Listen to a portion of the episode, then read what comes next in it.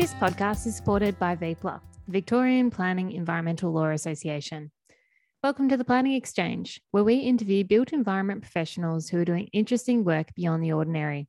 I'm Jess Noonan, and I'm joined by my colleague Peter Jewell.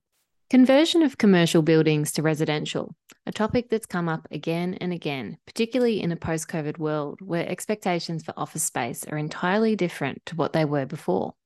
Is it realistic? Can it be done? Is it more efficient and just easier to demolish and rebuild?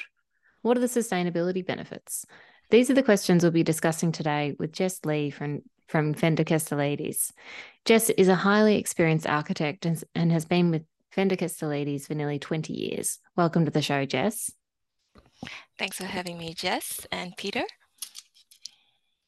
Now, this Jess, isn't going to be confusing at all for you, Pete, having two Jesses on oh, the look, show. I'm is this, a, as you know, is Jess, i first, simple, I think. I'm a, I'm a simple fellow, so I'll, I'll if I if I go astray, just just uh, shout at me. We'll, um, we'll both shout at you. Don't worry.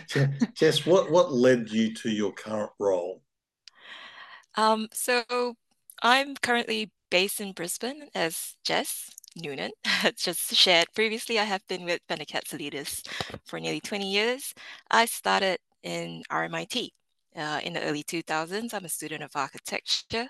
And I recall back in the day, I had a beautiful welcome gift from my auntie who lived back in Melbourne then. I was an international student. I came from Malaysia. She got me a book on Melbourne architecture that was uh, done by Philip Goad. I used the book like a tourist just to learn about my new city, my environment, and I discovered that most of my favorite buildings in Melbourne City was designed by FK. So the moment I graduated, I went knocking on their door and landed a job with the practice, and I haven't had to look elsewhere since. So I often get a lot of surprise looks when I tell people how long I've been with FK. I think it's thanks to my Asian genes. I do look pretty young. And now, when I'm looking back, I've had the privilege and a lot of fun working on some of the amazing projects, you know, that um, the practice has delivered to date. I started defecting in Eureka Tower. That's uh, one of our now it's the second tallest tower in Melbourne. I worked on the Mona Pavilions and uh, the museum in Tasmania. New Acton in Canberra, and more recently, I guess the topic that we're featuring today is uh, an adaptive reuse project in uh, the Alba in South Melbourne. So I've over the years I've enjoyed working on multiple projects with different typologies, whether it's mixed use, multi-residential, commercial, and certainly had a more focused lens on the seniors living housing typology of late. So I've recently relocated from our Melbourne practice to Brisbane to take on a studio lead role here uh, up across the northern shores of Australia. Are you enjoying Brisbane more than Melbourne? Oh, I think it's too soon to call it Jess. I mean, Melbourne's great. It's what top 10 livable most city in the world. And I've enjoyed many years where it was top, you know, like top five. I think coming to Brisbane, it kind of reconnects with a bit of my roots a little bit. I do get a bit nostalgic with the subtropical weather in Brisbane. I think growing up in, you know, Southeast Asia, it just brings back that, you know, young memories I've had growing up in the hot and humid. Um, it's been actually really lovely in terms of the weather here. They don't call it the Sunshine Coast, I guess, the Sunshine State for nothing. I do feel it's pretty easy to stay, you know, bright and cheerful here. Sometimes I've actually stopped complaining about the weather for I think the last six months. So it's been great. Yeah, that must be a big change coming from Melbourne. I mean, we, have we've got 30, I think it's 35 degrees here today. So I feel like we're all probably a hot mess compared to what we normally normally are in the cold. So it's been a been a funny day. Um, now, Jess, we're going to be talking today about the evolving aged care and retirement space, um, particularly in terms of how the design of these spaces is changing, particularly with the entrance of uh, that next baby boomer generation. But I wanted to start off by talking about the term positive age identity. So, experts in the aging, cognition, and wellbeing space say that this happy state of mind is increasingly evident within the baby boomer generation. Found to improve happiness, health, and longevity, positive age identity exists in increasing numbers of, in this cohort who say they don't feel their numerical age and have no intention of conforming to traditional aged care norms. This cohort is, however, very realistic and acknowledge that they may require care or medical assistance in future years, but are determined to continue to live independently today. They are therefore exercising their considerable spending power to downsize from the suburban family home to urban, aesthetically designed, vertical, easy living developments like the Alba, um, where day to day assistance will be on hand when needed. So, I wanted to talk about, um, first of all, the, that term positive age identity and how this is changing how we plan for aged care and, and what are the opportunities, I guess, that this presents for the built form industry? That's a really good question, Jess. I mean, um, just coming back to expectations of, you know, a generation that has really, you know, set the market expectations for a lot of a lot of our commercial goods, the housing, you know, industry really. I thought it might be worth mentioning just, you know, coming back to 2018, where in Australia we had a royal commission into aged care quality and safety. So this was was sparked by you know neglect, elderly abuse. There was a lack of transparency in like the aged care system. Roll forward to 2021, I think the final report concluded that it was acknowledged that the built environment plays a vital role in creating a supportive, familiar, and therapeutic environment um, that, if it's done poorly, can be an, a barrier to independent function. So we have you know a generation that has observed i guess their parents generation going through that environment in aging and you know putting their foot down saying no way in you know am i anyone settling for what's out there as uh, a status quo today? So over the past few years you know we've been challenged to explore more residential type settings less institutional style built forms I think when we think about the inception of, you know, the aged care building typology, it comes from a hospice, a hospital type of uh, um, design uh, approach. And today, I think the emphasis is certainly the focus on the creation of homes as opposed to the word facility. I think one one great thing that you know our clients uh, that we work with closely at Australian Unity and creating the Alba, she used to emphasize to our team to just call it RAC, which is residential aged care or you know residential aged care or aged care residences and drop the word facility from the word completely because nobody wants to live in a facility. So it's really you know interesting just like the word and the emphasis on home. Um, it is a space where we're designing for you know a space for people to live first and foremost but there's also a place for people to work which is the carers and like the staff members who provide the care and the support service in these um, in these aged care environments. So i think it's good to sort of put the emphasis back on what is familiar. If we talk about a generation who you know are used to not conforming and creating you know their idea of what positive age identity is it shouldn't be different from the homes you and i live at today. It's about providing that choice, whether you want to live in an apartment, an acreage home, um, you know, um, in an urban, in regional. I think that choice should always be there for people, but it's about prov- building uh, and providing like these spaces that enables that choice to the community. So I hope that answers your question. So it's it's a real rebrand, I think, is sort of what you're saying. And, you know, even what you said before about rebranding it to be residential aged care, I think even that term in itself still has some negative connotations, probably with um, that baby boomer generation. So it's almost just about calling them apartments for, mm. you hmm. know, retirement apartments. That that's actually probably just as bad, but there's there's definitely a rebrand required. I agree. Yep. I, I, I, suppose, Jess, you know, the, the baby boomers are a very big cohort and they've, they're relatively very wealthy. They're probably the wealthiest cohort that's gone through.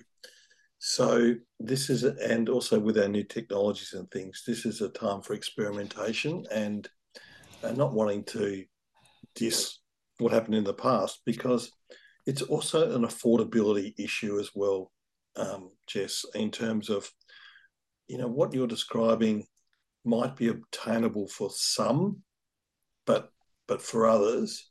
But I just wanted to go back to that question of, you know, it's now is a good time for experimentation given the circumstances. That's right. So we are setting a new benchmark in a way. I think about like the project in the but it's pretty unique in terms of an adaptive reuse of an office tower into vertical aged care in an inner city suburb in Melbourne. I would challenge anyone to come with a similar typology to the space and you know and share i guess uh, their projects this is the time for experimenting i mean you know it probably wasn't long too long ago where apartments was a thing of you know uh, that's foreign in the context of you know the quarter acre block uh, and vertical living within you know our cities. Um, today, it's you know obviously when you look at the skyline of Melbourne, and certainly I'm looking out now at the skyline of Brisbane, looking at apartment settings within the CBD, but slowly it's edging out into our inner cities as well, and multi multi you know um, vertical living is becoming becoming more accepted. It's becoming common that people talk about convenience and location um, and easy maintenance of this housing typology. So is it is it different as we age in terms of you know offering um, the types of houses or homes that are designed to meet my needs? And as I am aging, I might not need as much space. I don't have the time to clean my gutters, or I probably shouldn't climb any more ladders to clean my gutters, um, or you know, sweep the lawn. But I can do, you know, pottering around the garden just to keep myself healthy. So it's about you know finding the right fit for all of us at a different at different stages of our life. So now is the time to experiment and test. Um, while while there is, I guess, the economic um, availability of our boomers, setting the new benchmark for that next, you know, wave of what could that housing typology look like. Thanks for the support from Ratio Consultants, an independent voice and trusted partner in planning, urban design, transport, and waste management. Ratio supports change through projects that shape cities, neighbourhoods, and places for people. See ratio.com.au for details. Now, Jess, we've we've touched briefly on what the ALBA is. Can you just go into a little bit more detail? What is the ALBA? Who was it for? Um, and I guess some of the design parameters that you're working with. Absolutely. So the ALBA is the second stage of a two-part development. So what started as the Albert Redevelopment Retirement Community the inception of the project started back in 2015. So that's like more like eight years ago. So stage one, which is the first stage, was a building next door that was completed back in 2019. It's an 18 story independent living apartment uh, building that offered about 79 units of um, ILUs, or we call it independent living units. So the Alba stage two, and it completes the whole uh, co-location um, project typology of allowing you know that whole aging in place and having um, a housing community that meets the needs uh, of the residents within and also the local community so it the ALBA itself was built um, within the original office building owned by our clients, Australian Unity. So Australian Unity, they they're a mutual company founded back in like wow 180 years ago, I think, and it's proud to promote itself as a member-owned well-being company. So the building, which is the Alba, was an office tower that was built in the 70s. It has the hallmarks of a modern typical office tower architecture. It's like 15 stories tall. It has white concrete, you know, sort of blades in the front in a cellular facade. It's repeated in beautiful two-third proportions. Only the architects would really, you know, love these sort of things. So three meters tall by one meter wide, sort of window frames, repeated across four elevations. So there's a few uh, a few things to, I guess, the Alba that's really unique in the sense that our client actually occupied the building. Um, and when they moved to their new offices back in the CBD, they knew that it's stage two of a whole co-located precinct for seniors and adapting the Alba into an aged care building as part of, you know, completing the picture between stage one and stage two where we had over 55s next door, which is your independent living. And then you have, you know, your higher care cohort, um, where, you know, assisted living apartments and residential aged care suites were introduced um, with the full, you know, suite of um, services that completes the development. Jess, th- this is a fairly novel project. Um, did you look to other refurbs, for example, you know, for inspiration. And well, and I'll just get back. The, the question was: uh, we're often told by developers that it's not efficient to retain old buildings and retrofit them.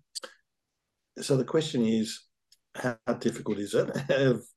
I suppose it depends on the building and all sorts of things. But did you look to other uh, examples to give you guidance? Yeah, this is a really great question. It's interesting, Peter, because I mean, eight years down the track, I I don't think any of us anticipated the interest or the timing of the completion of the Alba to get to just sort of coincide with, you know, COVID. You know, I guess, you know, the emptying of offices, um, you know, buildings built from the 50s are all ripe for upgrades. I mean, we were on like a whole, you know, train sort of, you know, trajectory in upgrading and building, you know, premium offices, grade A offices, our CBD.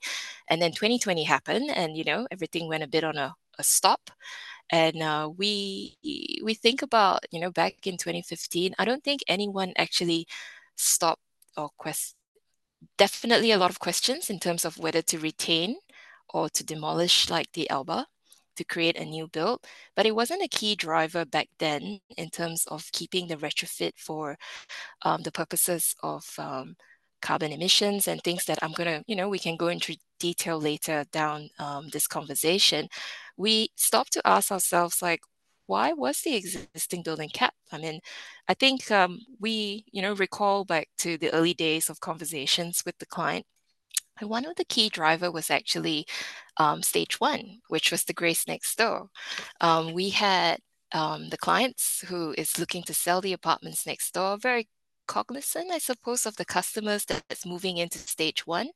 And if they were going to demolish and rebuild the building next door, they knew they were going to have probably a bunch of irate customers at their hands in terms of having sold and completed a you know a premium apartments, luxury, high end, you know, uh, retirement living next door, and you're going to have a very disruptive construction site, you know, right next to it. So the design was always to minimize uh, the disruption to, you know, stage one customers, but it was also, I think, Jess would appreciate this, and both of you actually would appreciate the planning process involved, how straightforward it was just to not uh, redesign or rebuild um, the Alba. The office building looks exactly, well, close enough to what it was previously. So we had a very smooth planning process um, to to council. Basically, apart from the planning height restrictions that applied to the site, which we were not seeking to change, it just meant that we couldn't add more yield to the development if we were to demolish and rebuild. So it was probably a safer bet to retain the structure and kept uh, the existing built form in the Alba, which also complemented um, stage one next door, which is the Grace. We knew we were going to build a new building next door.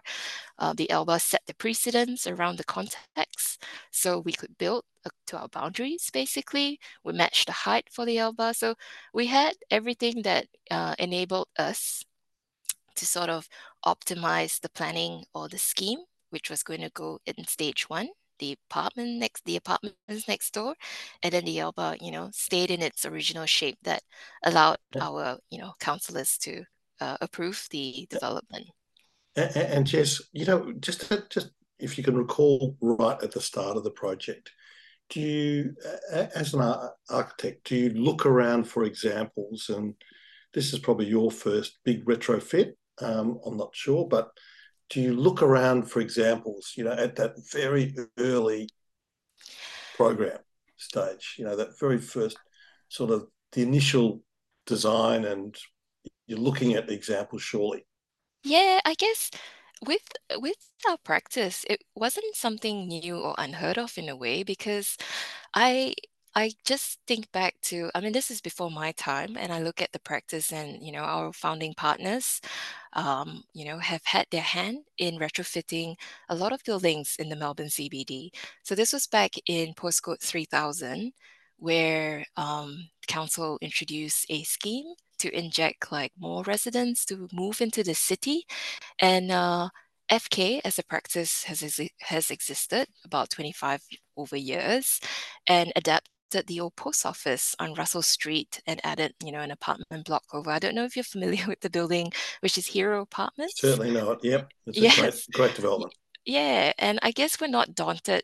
Um, I don't think anyone was daunted by the fact that this was, you know, not the first of its kind. I guess in a way, within the practice, we felt sure that it's been done before. We can certainly do it again. Uh, was probably the attitude that we moved um, forward into um, to enable um, our our process forward. So we had our existing precedents in um, in in creating in creating um, our our project by looking at existing like buildings from the 90s. We had a couple of apartment projects in um, in in the city that we've done before. So um, we even adapted like the old silo apartments into apartments in Richmond. and I think about um, about retrofitting, you know, old silos into apartments as well uh, back then. Certainly before my time, Peter. But I guess from precedent's point of view, we weren't daunted, and uh, we looked at the building and we're like, all right, what can we fit in this? I like that attitude, Jess. And just so during this time of the housing crisis that um, the media is certainly labeling this current time as, um, what are the possibilities that this adaptive reuse offers in terms of efficiently increasing the housing supply that we have in good locations? Oh, Jess, isn't this the wicked problem of our time? Um, Absolutely. Can you solve uh, it? so I think if I were to venture my opinion, by no means adaptive reuse is a silver bullet. I know my peers in, you know, I think about um, Hassell sharing, you know, their their research paper into the Melbourne CBD and um, viable office uh, buildings that could be adapted in, you know, into residential. I think it was only like 6% or something. So, you know, everyone got very excited about the the possibilities. Certainly, it is. Um, it is not a silver bullet. It's probably what I want to say. But what I do venture, it offers an avenue to an alternative pool of contractors in a pretty tight construction market. So there is because it's more fit out base in certain areas.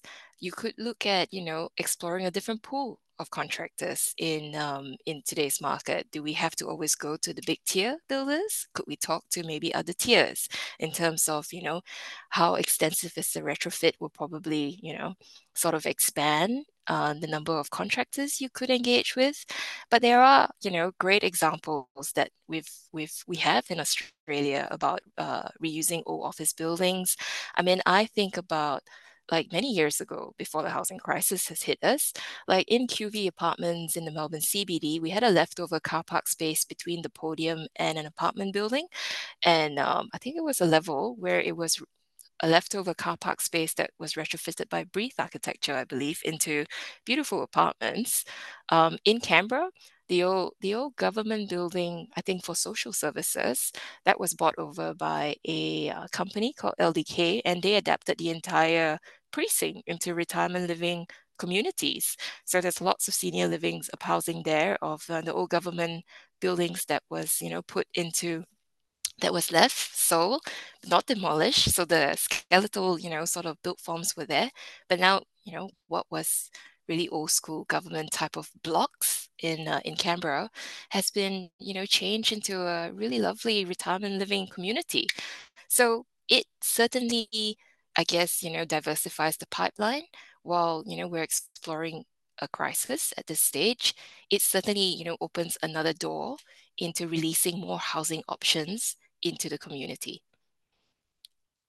As you say, Jess, it's not a silver bullet, and um, for, but for a variety of reasons, you know, retrofitting or building conversions fail feasibility due to the expenses associated with services, fire safety, environmental standards, building, and so it, it's very difficult sometimes, and also the the position of the the lift core, for example, mm.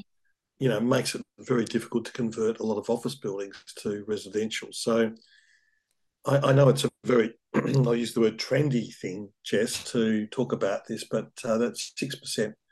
That uh, it, there is a very relatively limited pool. As you say, this is not a silver bullet to the housing crisis, which has got uh, many solutions. But can you talk about all those different, uh, you know, applying contemporary standards to an old building? Mm, yes.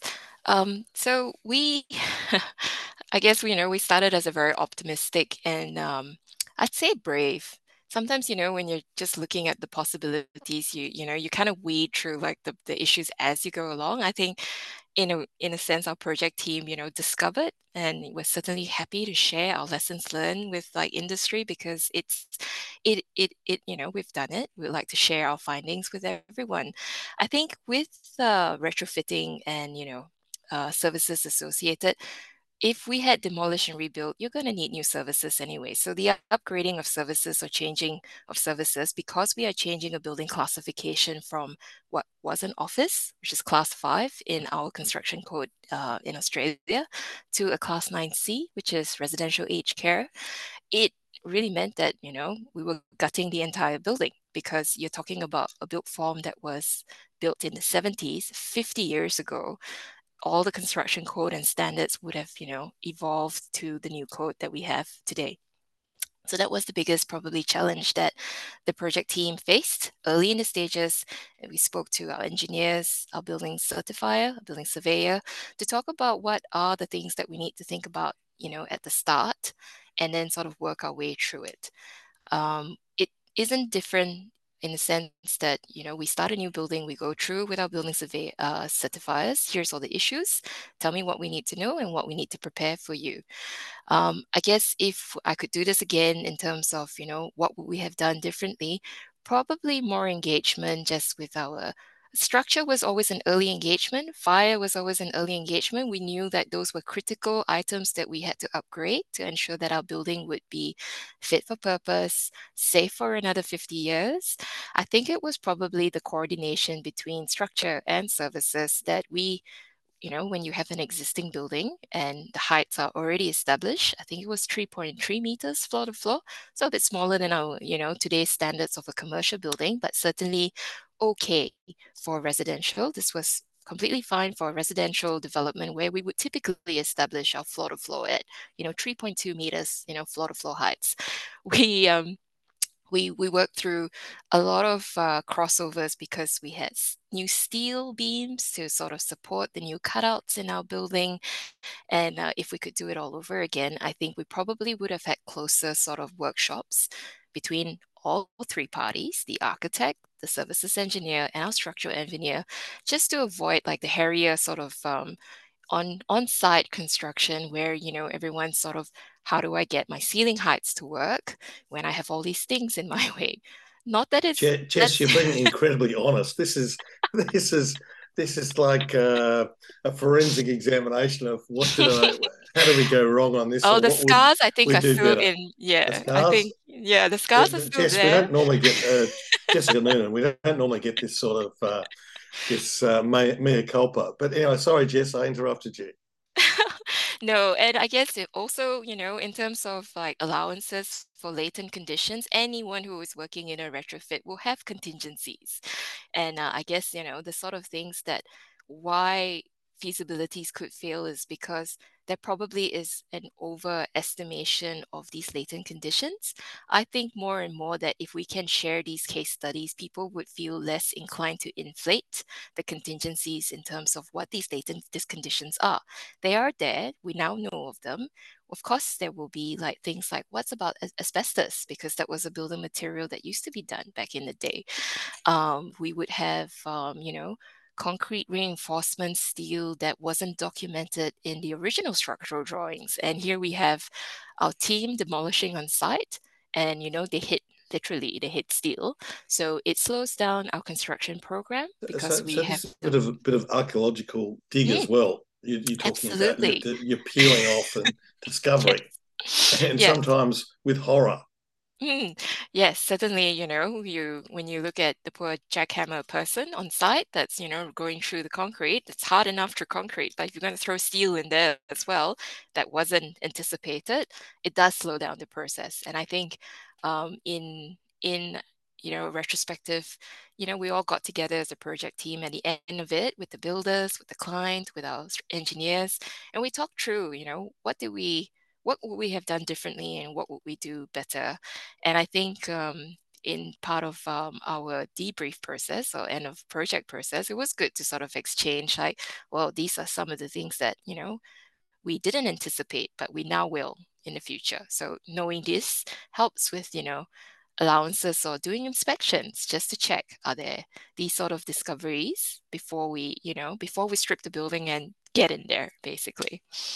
So, Jess, just thinking now, based on what you said, is it significantly more efficient from a i'm just thinking from a from a time perspective but also from a cost perspective mm. to retrofit or is it better to do a new build or is it much the same that's um so what's really great is that our clients actually engage our QS at the end of the project to do a cost analysis at the end of the day. you can't just you can't just you've got to explain quantity surveyor and, oh, and yes. what they do, please. Uh, They've got a very broad listener base. That's true. Our QS and our quantity surveyor. Stop being so nerdy. That's anyway. Sorry. I'm still discovering what the quantity surveyors do. They do, you know, make make our life a little bit. Well, I used to say they shatter our dreams sometimes, but they're great for the clients. They're very important to the clients, but to the architects, you know, sometimes we do we do lament about, you know, how they they shatter our dreams. Um, the, the cost of the refurbishment just was, I think, in the end of the day, about 6,300 per square meter in the retrofit. And had our clients decide to knock down and rebuild a building of a similar scale, it would have cost them 6,700 square meter dollars per square meter. We're talking about a $400 difference here. So it's not a significant cost saving if we stop to think about it and um, you know it was a good analysis to do at the end of it so there was a lot of unique conditions to the Alba in terms of the client owned the asset um, it was their HQ or their H well their headquarters for their company before they found a new place uh, to move to. And, and and had it had it been their their headquarters for well since the building was constructed? Yes, it has. Oh, okay. So so then I guess the other thing there is that they they've got the um the the ability to know more about the original structure, which probably helped as well, I'm guessing. Well, it, it was actually a bit daunting at the start of the process when our clients knew the building better than the architecture team because they were working within the building. And every time when we had our drawings, you know, up and we're like, no, no, no, that's not right. That's, you know, that's actually this way. So it was, it was, you know, at first going like, oh my gosh, the clients actually know, you know, the building better than we do. And, uh, but in the end, we got, we got there, we got there and we, you know, we had enough meetings in their offices to appreciate, I guess, the internal environment. And it is so different different today from what it was before. And I really do enjoy um, taking our clients back into their old building. And some, you know, some members have left the organization and come back and they remember or recall their office, you know, where they were 10 years ago and just to walk in to see like what it is today it's i think probably it's pretty mind-blowing for them because they've seen you know an office building from the 70s and now you have you know a really incredible you know vertical aged care building uh, from today. So coming back to time though, you know, I was absolutely convinced that we would save a lot of time. And I was telling, you know, our builder, of course we save times. And, you know, he set me straight at the end and go like, Jess, we didn't save that much time because access is a consideration when you don't have a crane. And uh, when you're a builder and you design, you know, early stages of mobilizing the site, you know, there's a different method or approach to coming in from outside in, and you're kind of, you know, peeling out the layers from inside and there's lots of things to pull out and without a crane or i guess a chute that's you know um, readily accessible, you kind of need to sort of manage like the peeling out and putting back in new things as they go. So part of, I guess, the time. That. Yeah, so mm. the time is that they they installed two Alimaks, I guess, in the front of the building, um, and um, because we had the lifts, so the construction management side of things with uh, the contractors were a lot more, you know, by the date. So you can bring your so in larger sites where it's new build, I guess our builders could store all their the materials on site in the sheds in a in a laydown zone. In this area, because it's a tighter urban sort of uh, environment, they've had to create a they've got a smaller laydown zone i guess in terms of accessing and getting in and out of the, build, the building site. And uh, they have to time it as in you know when it's when the materials arrive it's you know the fit out or the contractor is there to build it. You can't just have it stored somewhere and you know get it when you need it. So there's this whole i guess additional layer of administration and you know project management that comes on i guess not from the architect's point of view but you know from the contractor's point of view Uh, dear listener, I, I, I, don't know about you, but I, I, feel like I've got a hard hat on and steel cap boots walking around the site with Jess. And no, this has been an, an immersive these, podcast. This is great. she's pointing out all these things to me, to us, I should say. Now, now, Jess, a, a vexed issue, and I, I think there's there's some questions to be asked about the environmental benefits of conversions and how how is it measured? I mean, it's it seems um, that, that, this is a, a fairly fluid di- uh, uh, dialogue about how you measure the environmental benefits of doing all this. Yeah, so the environmental benefits, so our wonderful QS, our quantity surveyors, also did a um, a carbon emission analysis, which, you know, we did that whole end of project as well. So our clients, how great are they? You know, they did the whole um, end of project, you know, quantification. They, they might not have start on the premise of this is going to be, you know, a retrofit and we're going to save all this carbon. But it's like, actually, we've done this. And it's like, what, how much carbon did we actually save? And, uh, and it was a staggering um, quantum where the QS worked on um, the calculations of uh, with our structural engineers. So here's, you know, the amount of concrete, reinforcement steel, and structural steel um, in this retrofit. And this is what it would have been if we design a whole new build. That means we demolish and, you know, design a whole new building.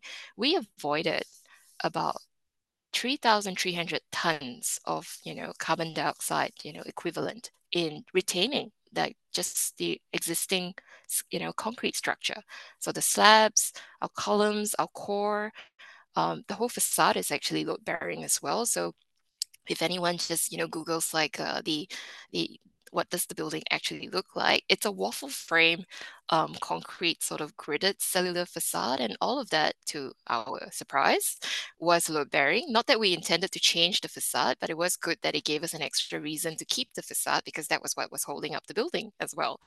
So it it we avoided a huge amount of you know um, um, carbon you know emission, and it, what's another another value that I think our our clients added was the social value of actually this this project. So beyond our environmental, I guess, um, just the ESD side of things, there's the ESG, which is you know part of the community. What was the social benefit of uh, this project?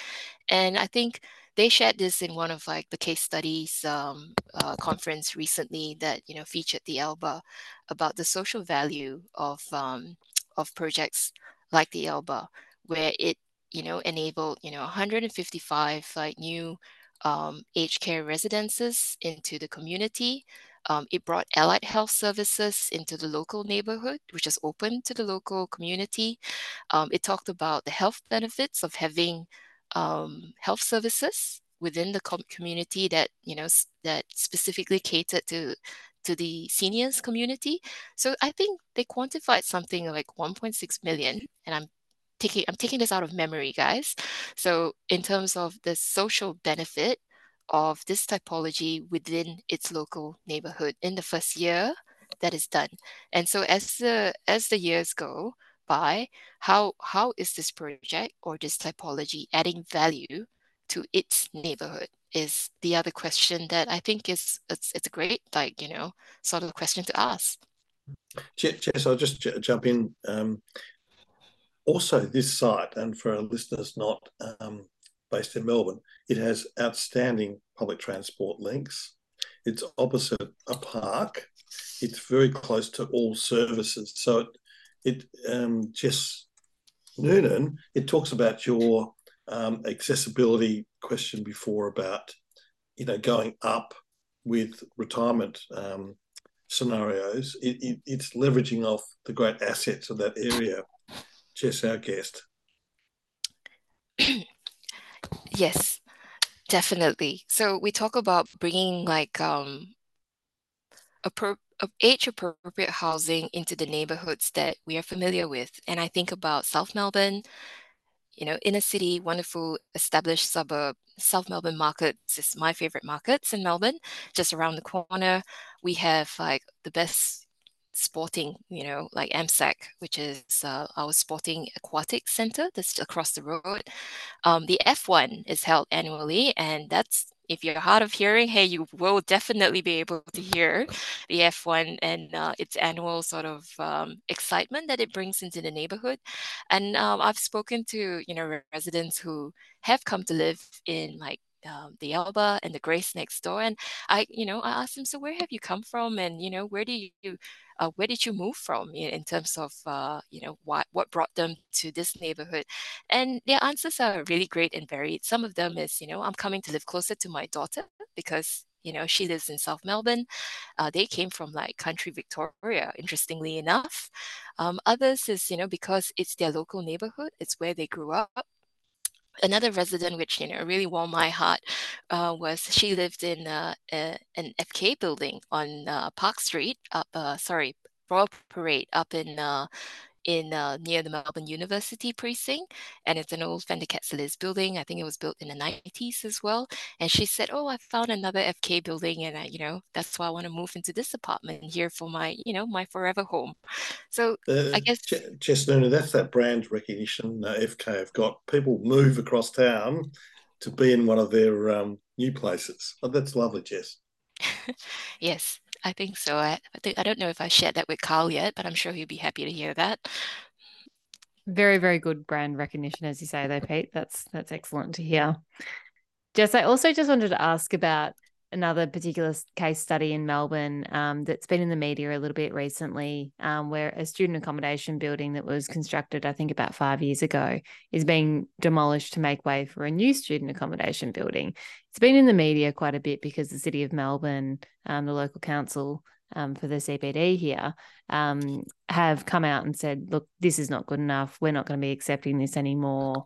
Um, we want to see more retrofitting. We want to see um, better quality buildings being constructed that so, so that we can avoid this situation happening again. Do you think that the learnings from the ALBA could be applied to other asset classes such as student accommodation, or is there any reason why it couldn't be? No, I think housing is housing. And I really like to think, you know, like um, at every stage of life, you know, we need a home, right? Over our heads, whether I'm a student, um, family with kids, um, you know, double income, no kids, you know, let's just pick the, the whole cross. I'm actually in BTR at the moment. It's great fun too, by the way. We can talk about that, that asset class. But coming to retrofits, I think that each case is unique, Jess and Peter. And uh, we think about, you know, you spoke earlier, Peter, about the core position. Not every office building is going to be appropriate for housing because we know that there is a maximum depth to a building before it gets too dark. We, you know, we need natural light and ventilation into all our housing. And uh, those are the kind of studies that, you know, different footprints, you know, will yield very quickly whether or not we can, um, we have enough facade sort of access, like you know perimeter around our building to enable access to natural light and ventilation. So those are the preliminary studies that we did. At the start, we have at the Alba, it's you know 50 meters long by about 20 meters wide in terms of its frontage to the street. We had access the Grace it was always designed from the start of our development that we would have a light well that enabled you know access to natural light and ventilation for both sides of our building whether it was stage one and stage two. So those were sort of key moves that you know you bring to the start of um, the process. Um, if i had an existing office building um, that's you know built in the 70s versus one that's built in the 80s it is actually worth asking you know the buildability or construction typology that was uh, that was applied back in the 70s your, maybe your concrete structure might not be as you know as strong as you hope that some of your, your more uh, modern technology brings in say the 80s for example. So it is a case by case in a way. Um, to be fair, like the Alba was built in like the 70s, but there have been some other buildings that, um, you know, we've tested with structural engineers to find that we can't, you know, add um, more value to an existing building by say you know going going higher um, like say um, our office is a good example in um, in the Melbourne CBD where we've added 10 stories over an existing car park, which was also 10 stories. So it ended up being a 20 story um, office building over an existing um, car park building. However, at the start of um, the design of that car park, the structural engineers had always designed or over-engineered the structural loading to accommodate you know additional stories above as part of a future stage for development. So some buildings have the capacity because it's been over engineered and i am just talking as a you know armchair engineer here. And i certainly you know defer to my you know more uh, learned you know structural engineers out there who I have high respect for, it's a question to them in terms of asking, can I add a couple of stories? If if the I think to, to come back to the blank canvas, you know, do we do we just start from a blank slate or do we, you know, think about keeping? I think the the the study or I guess like the new approach is it isn't a blank canvas. You should always explore is it is it viable to retain a structure?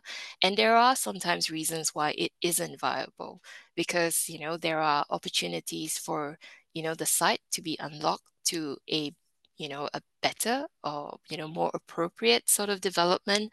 The core was just positioned in not the ideal spot because it wasn't purpose designed uh, to be a residential development for instance.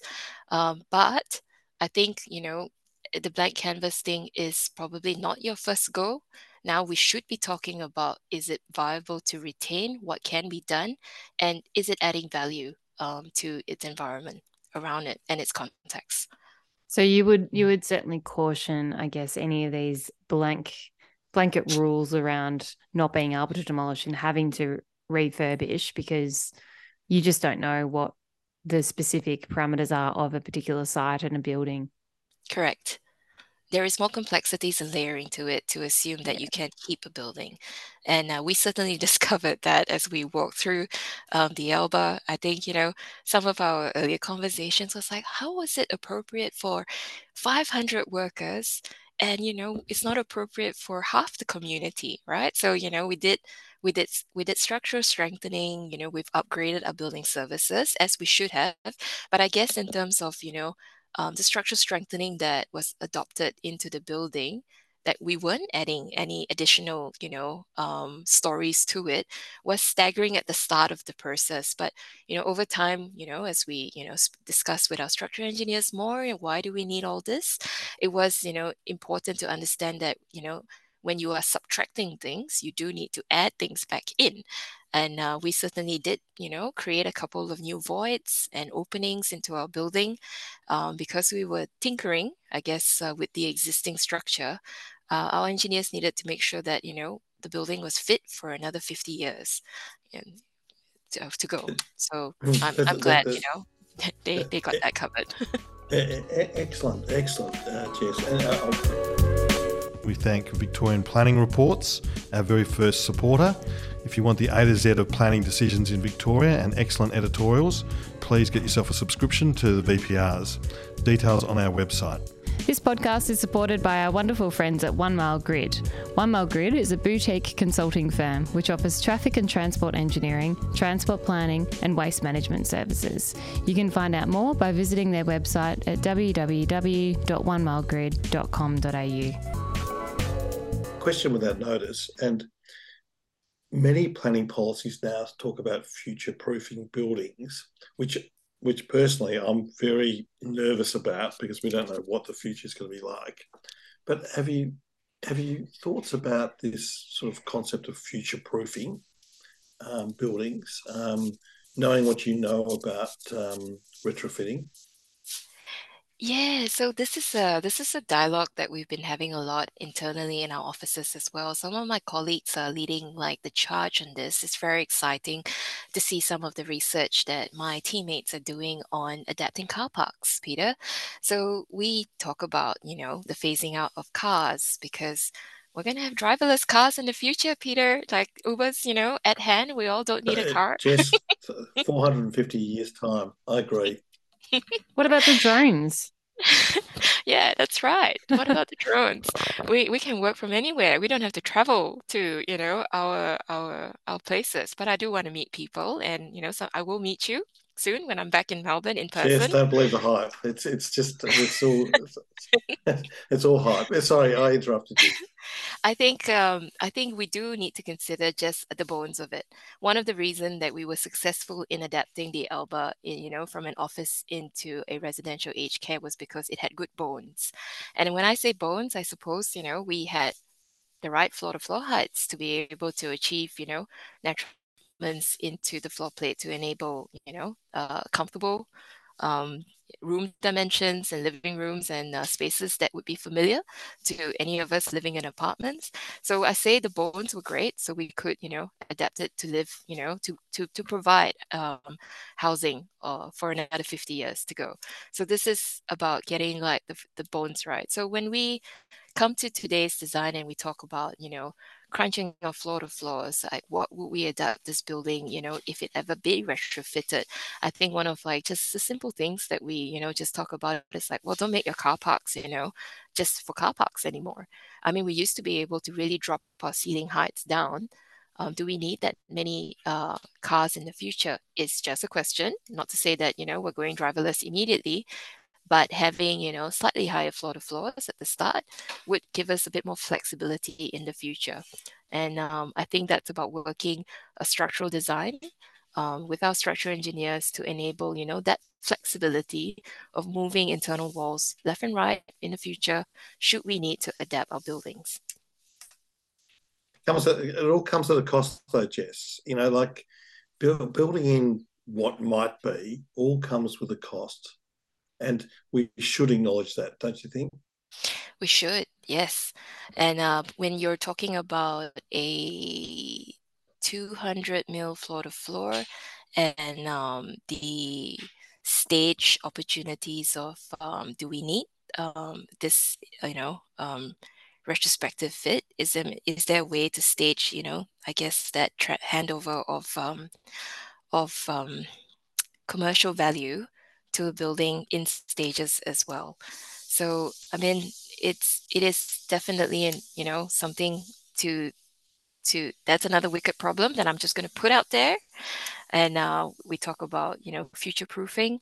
I guess you know we do have you know people who retain their assets for longer term, and I guess that's the one that we can focus on in terms of like if you're an asset owner of an entire building, whether it's offices, aged care facilities. Oh, I, I, said the F word. I should not have said the F word. Please omit that. Age, aged care, just buildings. Um, Jess, she's just, just saying the just saying the words. She doesn't believe it. sorry, sorry, Jess. I shouldn't say that. I do, I do know it's it's good training. It's really good to you know keep practicing until you get it right. I say, um, it's um, oh I've lost my train of thought now about um, acknowledging costs. Absolutely, yes.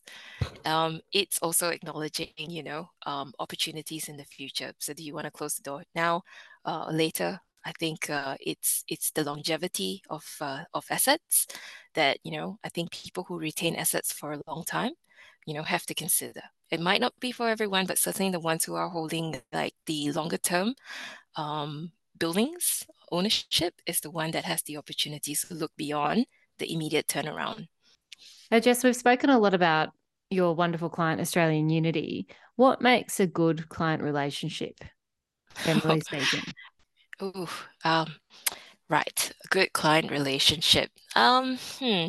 This was the last minute question I think Peter threw in, which was great. Of course, um, we need that.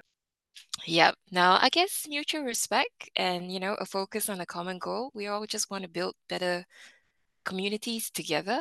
And I think, you know, that whole listening um, and communicating both sides and, you know, really trying to understand, you know, the the levers and uh, the the the buttons that we all have to push to get to a common goal is key. I think one of the wonderful things, I guess, uh, with our, our working relationship with uh, this particular client was certainly just, you know, acknowledging that oh, it's not easy. We're in this together will work through it. And I think, you know, it took a lot of courage, you know, to say, let's go. And, you know, the, the optimism or the positivity in, you know, being more than just a built form because you know the company is a well-being company they believe very much and they're very proud as, as well of you know their company's philosophy in creating better communities and what um, the legacy i think that they leave behind um, you know we're just as you know honored and privileged to be able to help deliver you know something that is in line with uh, their organization goals and uh, and objectives in their purpose so mutual respect lots of listening, uh, both sides is uh, is what I say. You know, offers you know good relationships. Australian Unity, great organisation, Jess. Now, all the questions up till now have been easy, Jess. Oh. So we now we now we now turn to podcast extra or culture corner. But before I ask you something you've read, seen, watched, listened to that might be in, interesting for our listeners, I do want to ask you a question. Do you like durians? durians. Are you talking about the king of fruits, Peter? Yes, and, and can you tell our listeners a little bit about the marvelous king of fruits? Uh, if you ever go to Malaysia, I think you could smell it the moment you walk into like the country. Or those of you who have very sensitive smelling, it, you know, it divides opinion. It's very divided. But I sort of equate that to cheese, in a sense that some people love blue cheese and think you know it's the world's you know best thing, and some people who just balk at you know just its potency.